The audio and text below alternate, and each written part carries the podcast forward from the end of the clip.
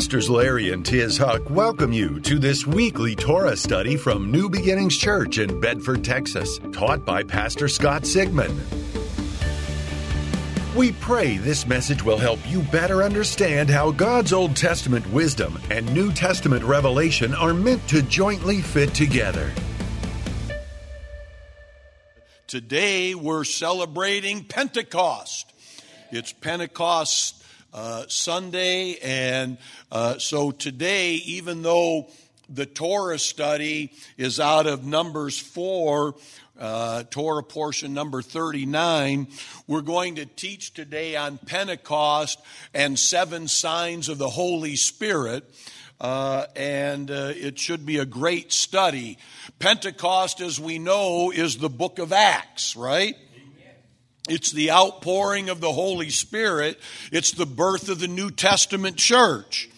And uh, what we haven't necessarily learned is that the origins of Pentecost are directly related with what God gave in Leviticus 23 to uh, uh, celebrate what's called Shavuot or Shavuot, the Feast of Weeks. It's the same holiday. It's one of the seven feasts of the Lord that God gave to Israel. And each of these major feasts uh, contain incredible revelation uh, that teaches us in their own unique way and with their own unique characteristics how to live the will of God, how to experience the will of God, and how to be victorious. Amen. How many of you love the idea that as a Christian through Christ, I am, you are victorious? Amen, amen, amen. And so uh, within the feasts of the Lord, these are biblical holidays, right? And each reveal another aspect of the Lord's prophetic and progressive master plan. God has a master plan. And a lot of that, in a general sense, is revealed through the holidays. He's, God has a divine calendar. Whoever knew these things? Uh, and in that divine calendar, as we celebrate it, we create a rhythm for our lives and we live out the master plan that God has for our lives. And there's so much more we could get into on the seven feasts of the Lord. But we're celebrating Pentecost, Shavuot, the Feast of Weeks.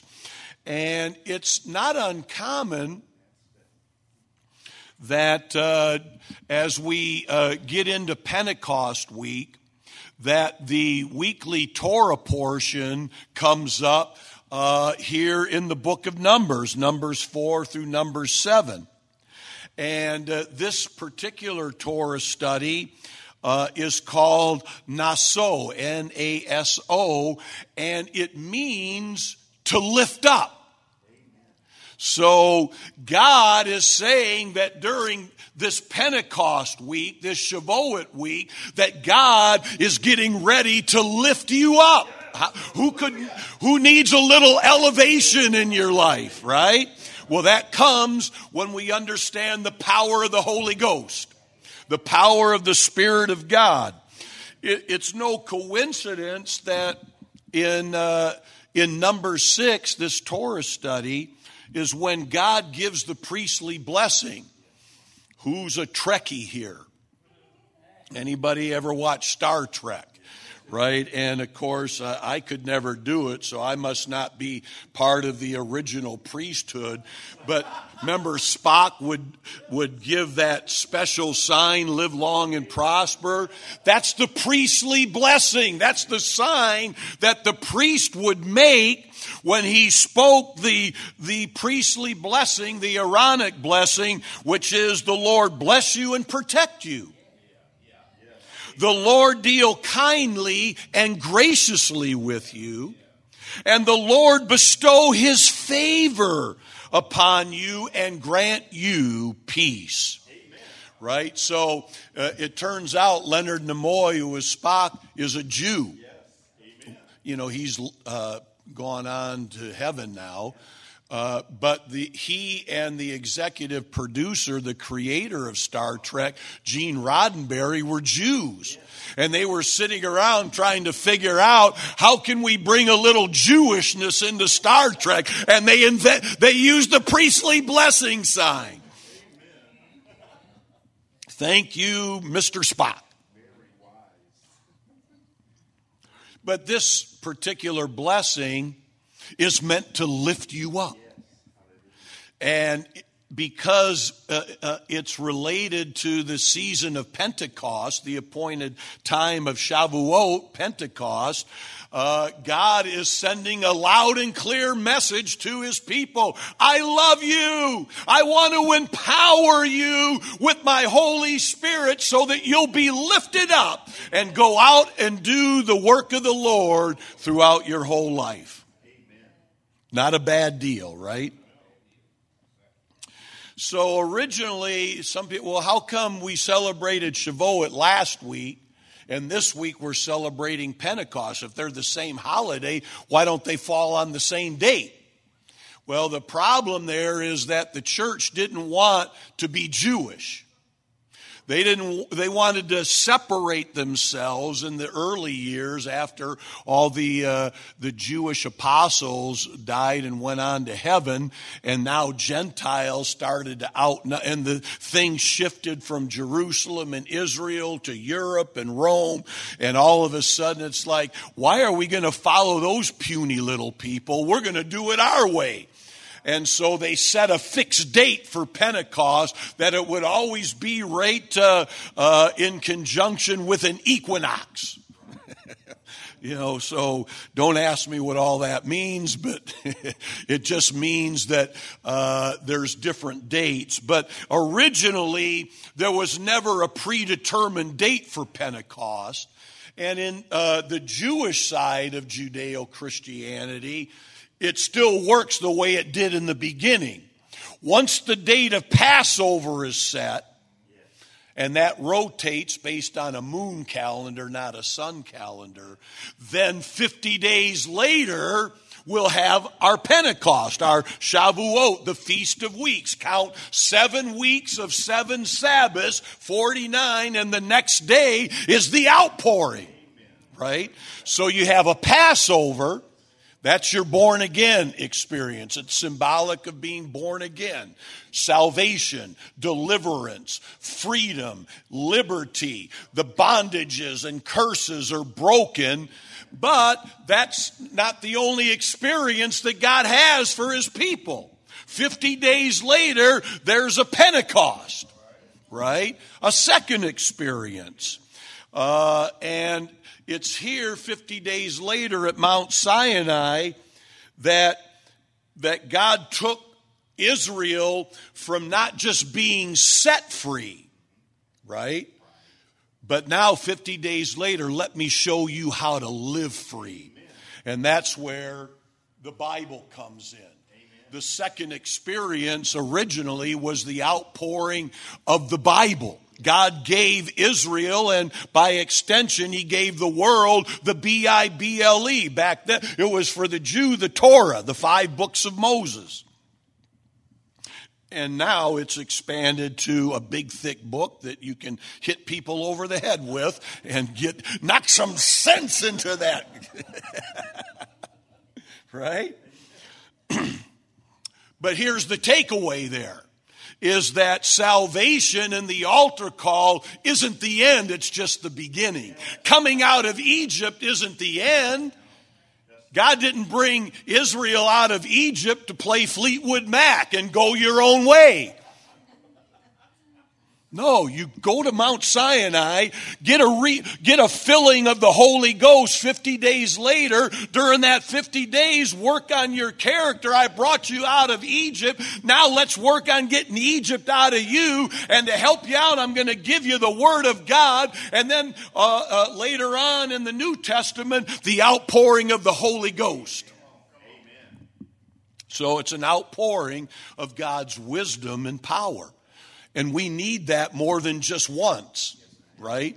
Well, I did that 17 years ago. No, you need it every day of your life. Father, refill me, refill me, refill me, refill me right? But on Pentecost, and especially because we get busy in life, we forget to do things. And all of a sudden, just like on Thanksgiving or Christmas, Pentecost rolls around on God's divine calendar. It's supposed to trigger something in us beyond just, oh, uh, honey, we better get to church today. No, it's Pentecost. God, fill me with the Holy Ghost and power. And we think that way, right? We plan for that. And then once you're equipped, now I'm equipped with a Passover experience. Now I'm equipped with a Pentecost experience. Now I'm empowered. I can overcome sin. I can overcome the devil. I can overcome the obstacles that have been in my family for years and years and years. I can fulfill the will of God. I can fulfill my destiny in Christ. Hallelujah. This is God's way of lifting us up and elevating us to the next levels of promises and power because God has a great life for everybody. Some of us are start, we started way back, right? Some of y'all started where you were almost walking on water. but if you're like me, we started way back. We were so down, we had to look down to see up or up to see down, right? So we've come a long ways. And uh, there's still a ways to go, but God gives us the Holy Spirit, a fresh refilling when the day of Pentecost has come again on the calendar so that we can make sure that when we finally make it, well done. Well, how can you get to the well done now good? Because you're empowered by the Holy Spirit. Amen. So these are the same holidays, Shavuot, Pentecost uh, we're in these last days trying to reunite Judeo Jewishness with Christianness, right? And that's what our church stands for in a big way. We're not afraid to study the new, uh, the Old Testament. That's the wisdom of God. It's not abolished. It's God's God's wisdom. How do you? How does somebody say God's wisdom is abolished? It just doesn't make any sense, does it? Now, we need to add to that wisdom additional revelation. And that's where the New Testament is additional revelation. So, what's happening with the Feast of Weeks, Shavuot, Shavuot, uh, and Pentecost is, as we said, you got one, the giving of the Torah, the other, the giving of the Holy Spirit on the same day. Um, the the 50 days in the Old Testament was the counting of the Omer. Uh, and that's what the apostles and disciples were doing, but they were waiting for the promise. Jesus said, Don't leave Jerusalem until you get the promise. And boy, did they get it. One was preparation for the power of the Torah, the other was preparation for the power of the Holy Spirit intertwined. The first uh, experience was God's laws being written on stone, right? Moses came down, the Ten Commandments, right? Uh, and you saw the movie, so you know what I'm talking about. The other one uh, in, in uh, the New Testament Pentecost is God writing the laws on our heart. Same laws, different location. Shavuot, the Torah is a pathway. That's what Torah means. Yara, it's an archery term. Hit the mark.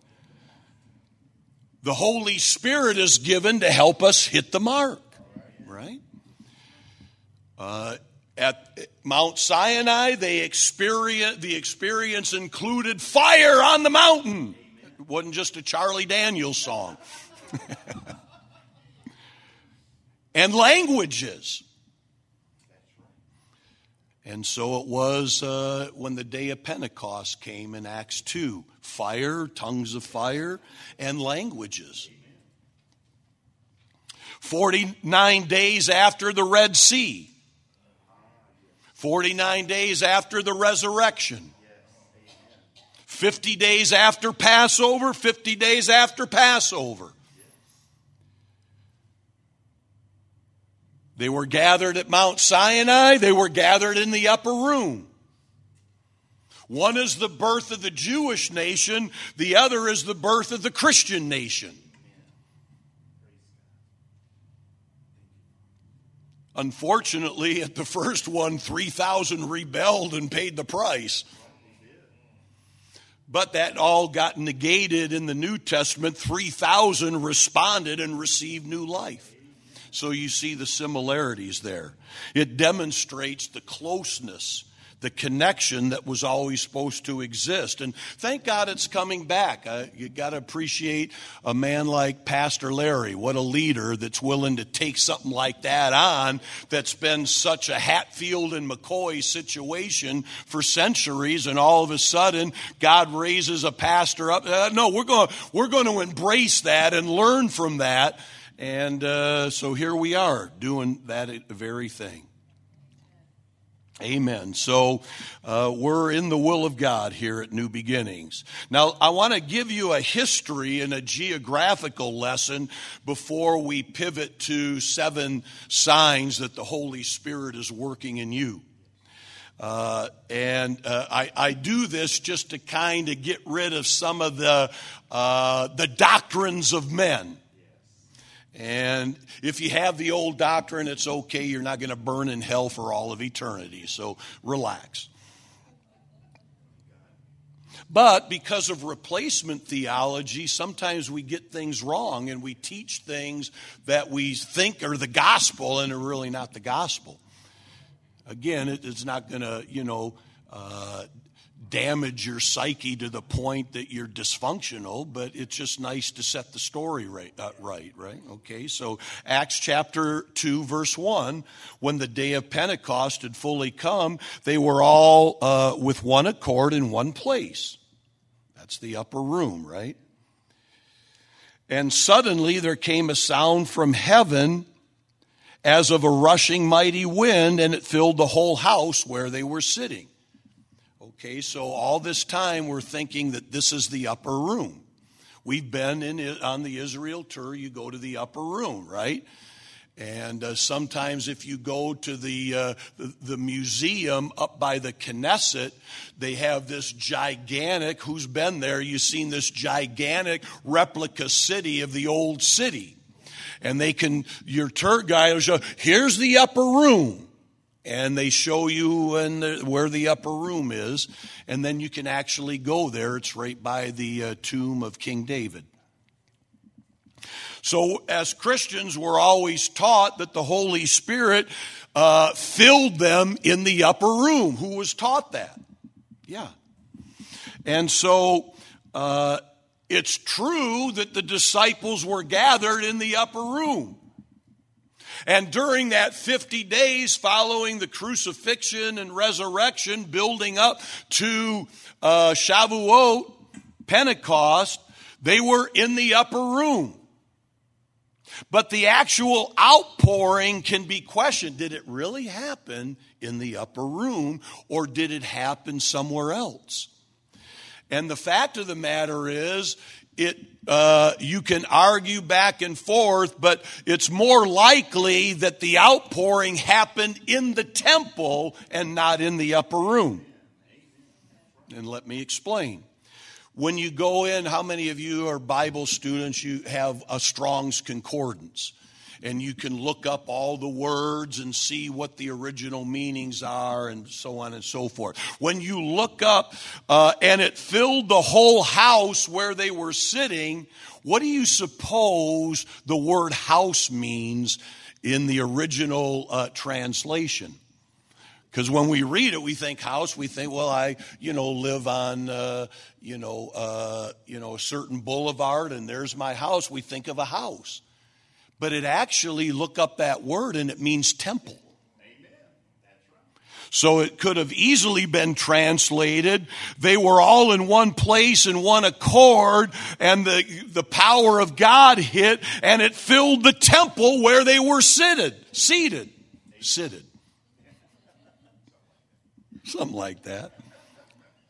Now, this makes a lot of sense uh, because the scripture says when all of this outpouring happened and the tongues of fire and they spoke in other tongues, it says that all the Jews that were gathered in Jerusalem heard them and they were wondering, have you been eating some of Ty's Kahlua cake?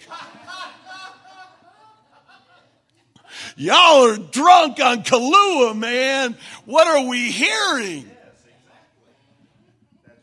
Well, if they were in the upper room, that's about a mile away. That's what your tour guide will show you in that replica city. See, here's the upper room, and way over there is the temple. What would an Orthodox observant Jew be doing on the Feast of Pentecost? They would be gathering where? At the temple.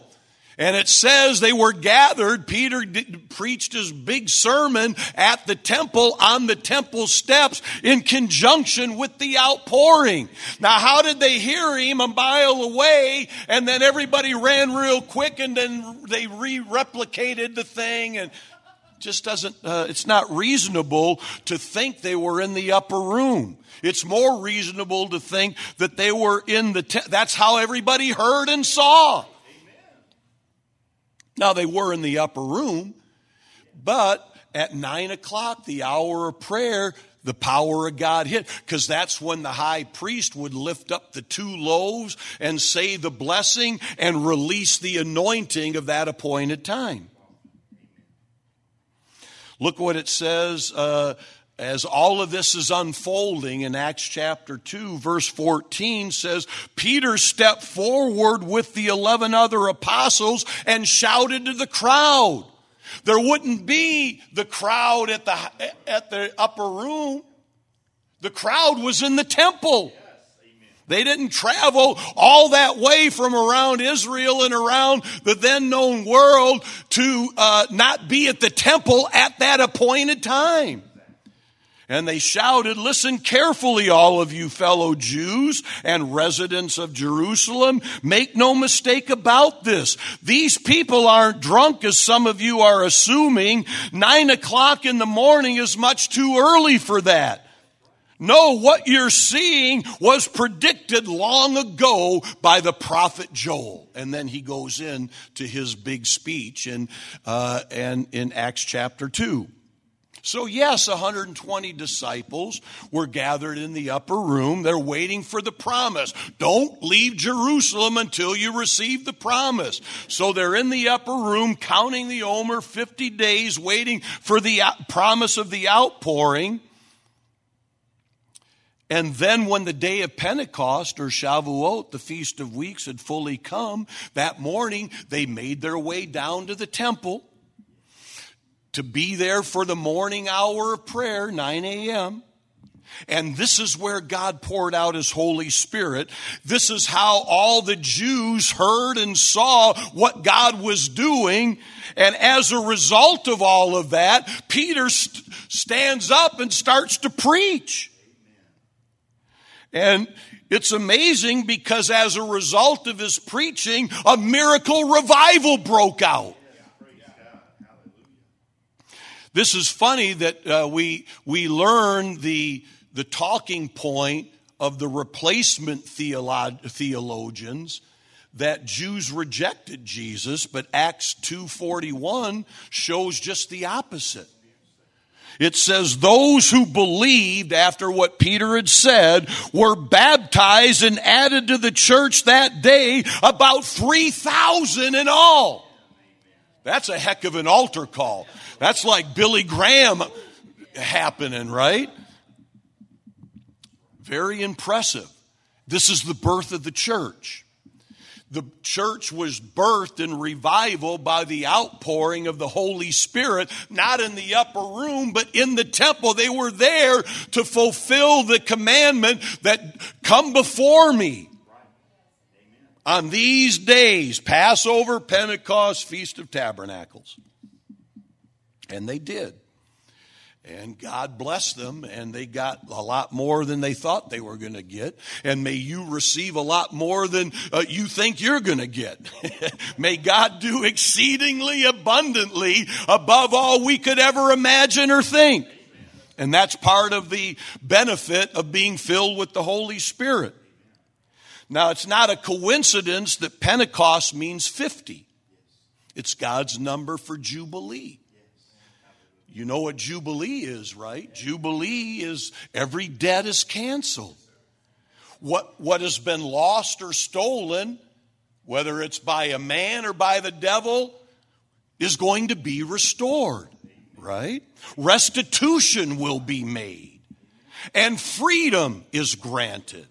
Now, there's a lot to unpack there, but when you start understanding the revelation behind Jubilee, you can begin to declare some things and claim some things and expect some things because God wants to what? Lift you up to a higher level. And it's hard to be, feel like you're being lifted up to a higher level if you're crushed by the burden of debt. If you're beaten down by the cares of this world and all these different things, it's hard to feel lifted up. But God says, I'm going to fill you with the Holy Ghost and power, and that empowerment is going to help you overcome these things. That's why we have the Holy Spirit. Now, if you feel like running, I guess that's okay. If you feel like falling, I guess that's okay. The biggest difference is, is after you stop running or after you get up after falling, are you transformed? Has something changed? Or was it all just a show? I'm not interested in religion. I'm interested in breakthrough miracle power that helps me lead my family into all that Jesus has paid for by his blood. Right? So each year on God's calendar, he wants to refill us all with a fresh anointing. I can use more Pentecost power, and today is the appointed day. I receive it in Jesus' name. Pentecost power. One of the little known scriptures is in Acts chapter 20, verse 16, where it says, Paul hurried back to Jerusalem for Pentecost. What's the big deal, Paul? You're, you're across the sea. You're, you're on the other side of the Mediterranean and you're trying to make it back to Jerusalem to celebrate. Why? Because he knew it was an appointed time for an outpouring of God's power. We were in Jerusalem a few years ago on Pentecost, and we, we kept, Pastor and I kept saying, Where's all the tour buses? Why aren't people here for Pentecost? You know, it's a big world out there and they got a heck of a lot of buses and we couldn't see any of them moving around. And it was like, have we lost the power of Pentecost? Don't lose the power of Pentecost, the revelation that you are anointed with the power of God. The anointing of God is within you. Ancient wisdom says Pentecost is the end of bondage and the start of a new beginning. It's what our Jewish rabbis teach. There's another uh, uh, uh, quote from ancient wisdom that's when you bring the Pentecost first fruit offering, God will divorce you from your old life. That's a big reason why we have Pentecost, why we receive the Holy Spirit, is so that God can begin to work inside of us to divorce us from all the old stuff. Right? It says you will no longer be a slave to the limits of this world.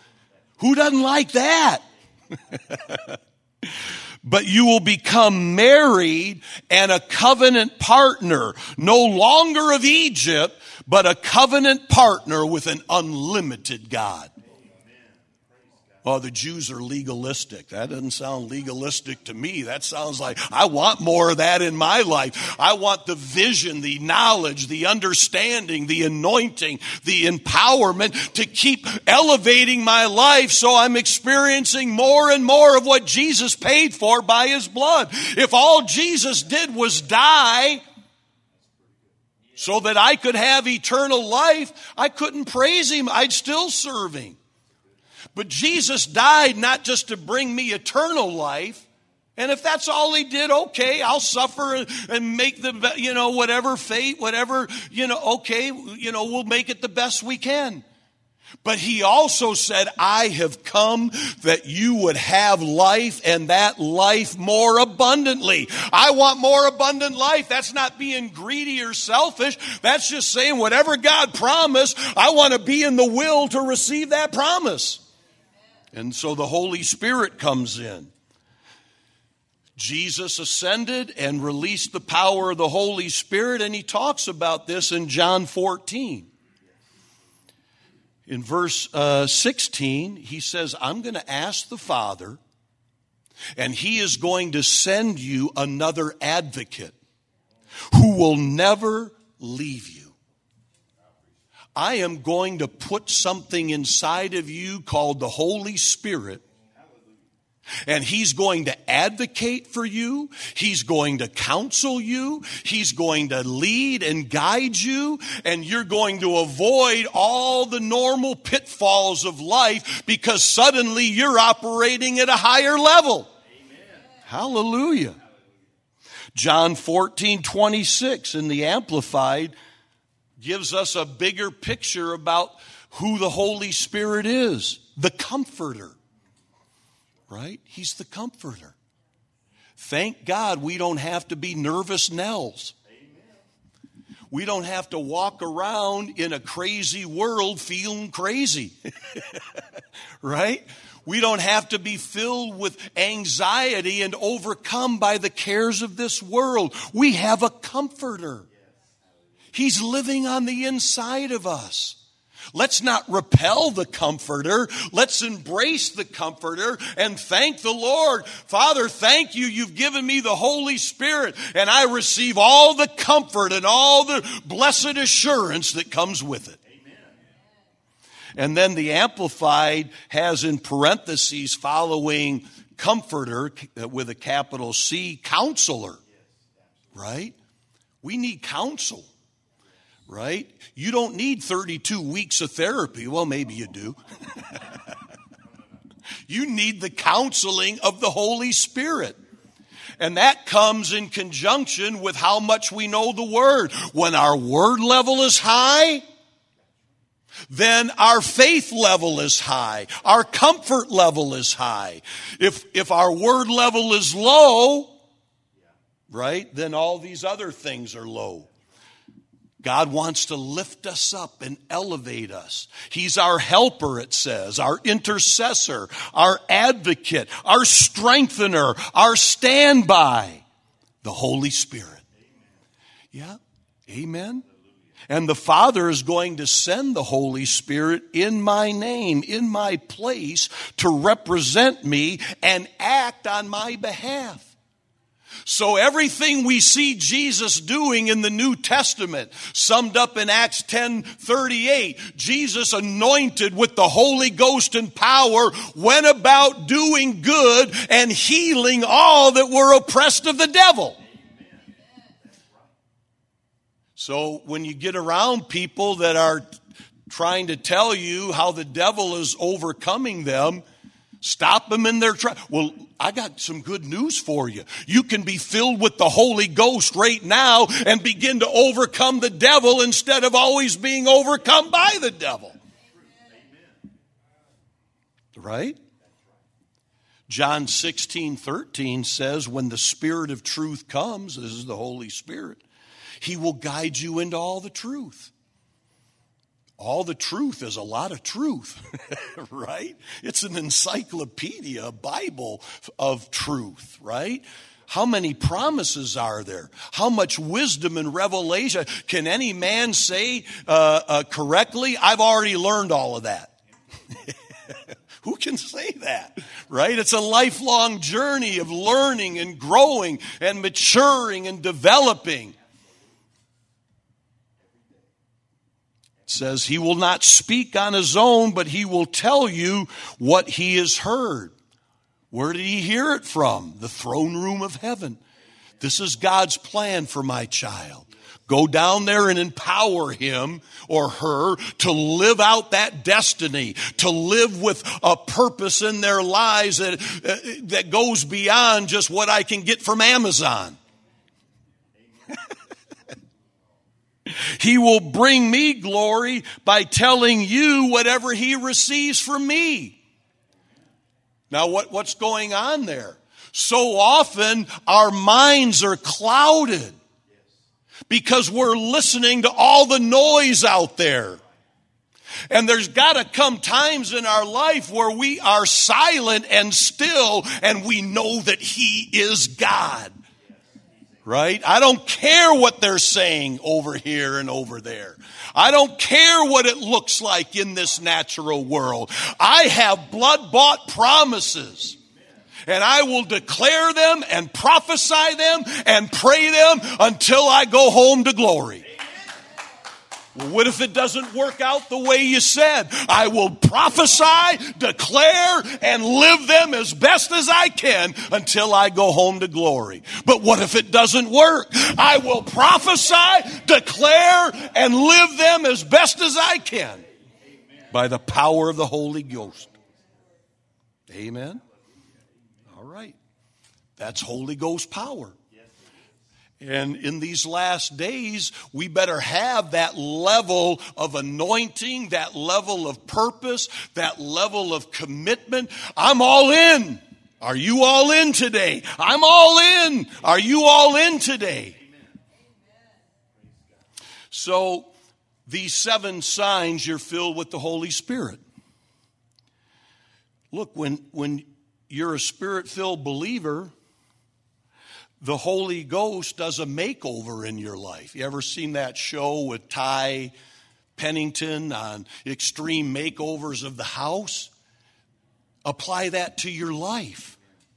Your attitude, your personality, the way you live, your outlook in life. You're supposed to be, we're all new creations, right? Is that the promise? Absolutely.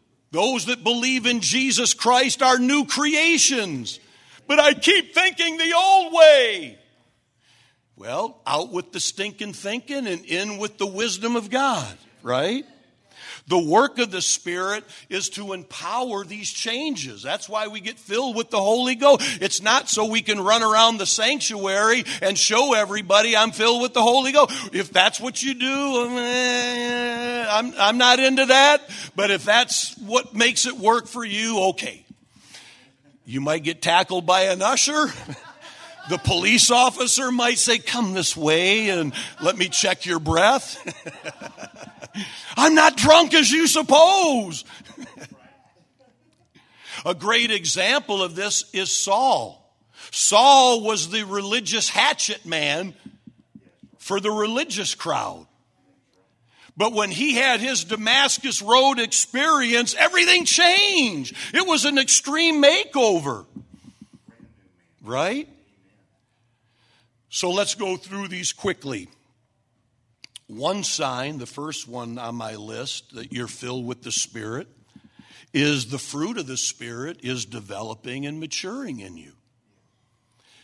Your character, your disposition, your outlook, your worldview begins to change, and especially in nine key areas, as it says in Galatians 5. The fruit of the Spirit is Galatians 5:22. It is love. But let's just expand that. It's loveliness. All of a sudden, God working in us creates a loveliness. It, he creates a joyfulness, a peacefulness, patience, kindness, goodness, faithfulness, gentleness, and discipline or self control. So, one of the signs, fruit of the Spirit, is growing, right? Number two, conviction. Conviction, not condemnation. Sometimes people get convicted and they want to say, Don't condemn me. But conviction is sensed in your conscience when you miss the mark. That's what sin means. You're missing the mark. It doesn't mean you're a mean troll living under a, a bridge and you just go uh, in that direction. But we, we make mistakes. We sin. We miss the mark. And the Holy Spirit convicts us so that our spirit and the Holy Spirit Himself aren't grieved. If you keep missing the mark, you'll grieve yourself and you'll grieve the Holy Spirit. There is such a thing as a godly sorrow, a godly grief, not because you got caught, because you realize I did it in the first place. That's conviction. And it's meant to lead us into repentance so that we'll make better decisions the next time. Amen. This is what John 16, 8 speaks about. And when He, the Holy Spirit, has come, He will convict the world of sin He'll convict the world of righteousness. What does it mean to be a righteous person and of judgment?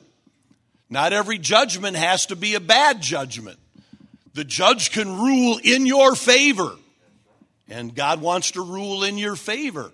But a lot of that is just getting convicted about why do I keep making these same mistakes? Holy Spirit, empower me to get past that. Amen. Number three, transformation takes place. And it takes place over time, and it's almost like you're peeling back the layers of an onion, right? You're peeling back the layers of the old life, the old attitudes, the old thinking that you had before Jesus Christ came into your life. And, and not only do you uh, peel back the layers, but then you begin to take on the new nature. Out with the old nature, in with the new. Amen. And the Holy Spirit helps us renew the spirit of our minds so we can focus on living and doing things God's way, not the way we learned in the world. Amen. And this is what it talks about in Titus 3 5. He washed away our sins, giving us a new birth and new life through the Holy Spirit. So you have a new life inside of you. Now we just got to get it to blossom and flourish. And it is. You're here. I'm preaching to the choir. Okay, number four of the seven signs you're filled with the Holy Spirit fruit of the Spirit, conviction, transformation. Number four, boldness. Boldness becomes an attribute of every believer, or it should become an attribute of every believer. And one definition that I liked of being bold is outspokenness in the face of opposition outspokenness in the face of demonic opposition. Because the devil's trying to get us as believers, as Christians, as the church, to back down and be silent. They did it in the book of Acts after Jesus was crucified, and all of a sudden, some of the religious folks tried to really uh, uh, constrain and put a lid on this revival. We can't have revival. And the, the government today doesn't want revival. They're trying to hinder us from gathering, keep us all locked down, and keep us all uh, uh, socially apart, socially distanced, and on and on and on. We're going to find out some things about what we just went through, and we're, we're already finding out. Did we just get scammed? So, boldness outspokenness in the face of opposition. After they prayed, the place where they were meeting was shaken and they were all filled with the Holy Spirit and spoke the word of God boldly. Acts 4:31. So we begin to speak the word of God boldly. Number five, wisdom and guidance begins to strategically affect our decisions. Okay? The Holy Spirit is the counselor. He's going to show us how to turn knowledge into wisdom. Knowledge is not power. It's only potential power.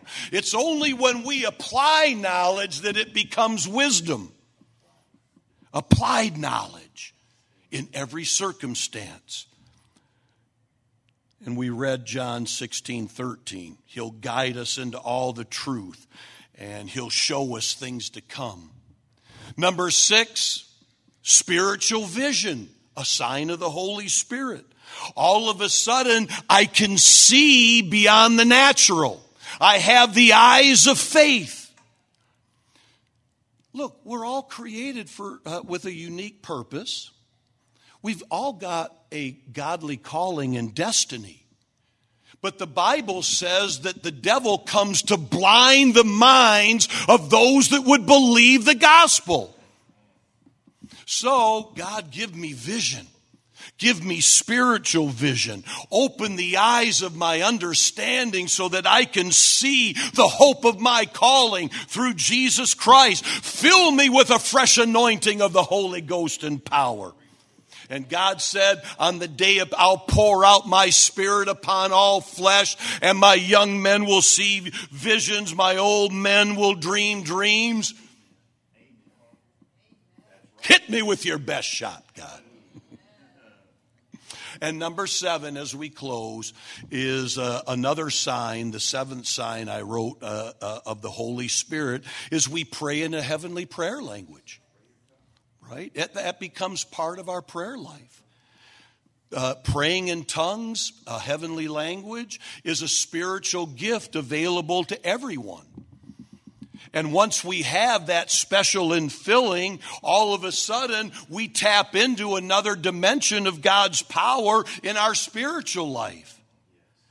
1 Corinthians 14, 2 says, Anyone who speaks in a tongue does not speak to people, but to God.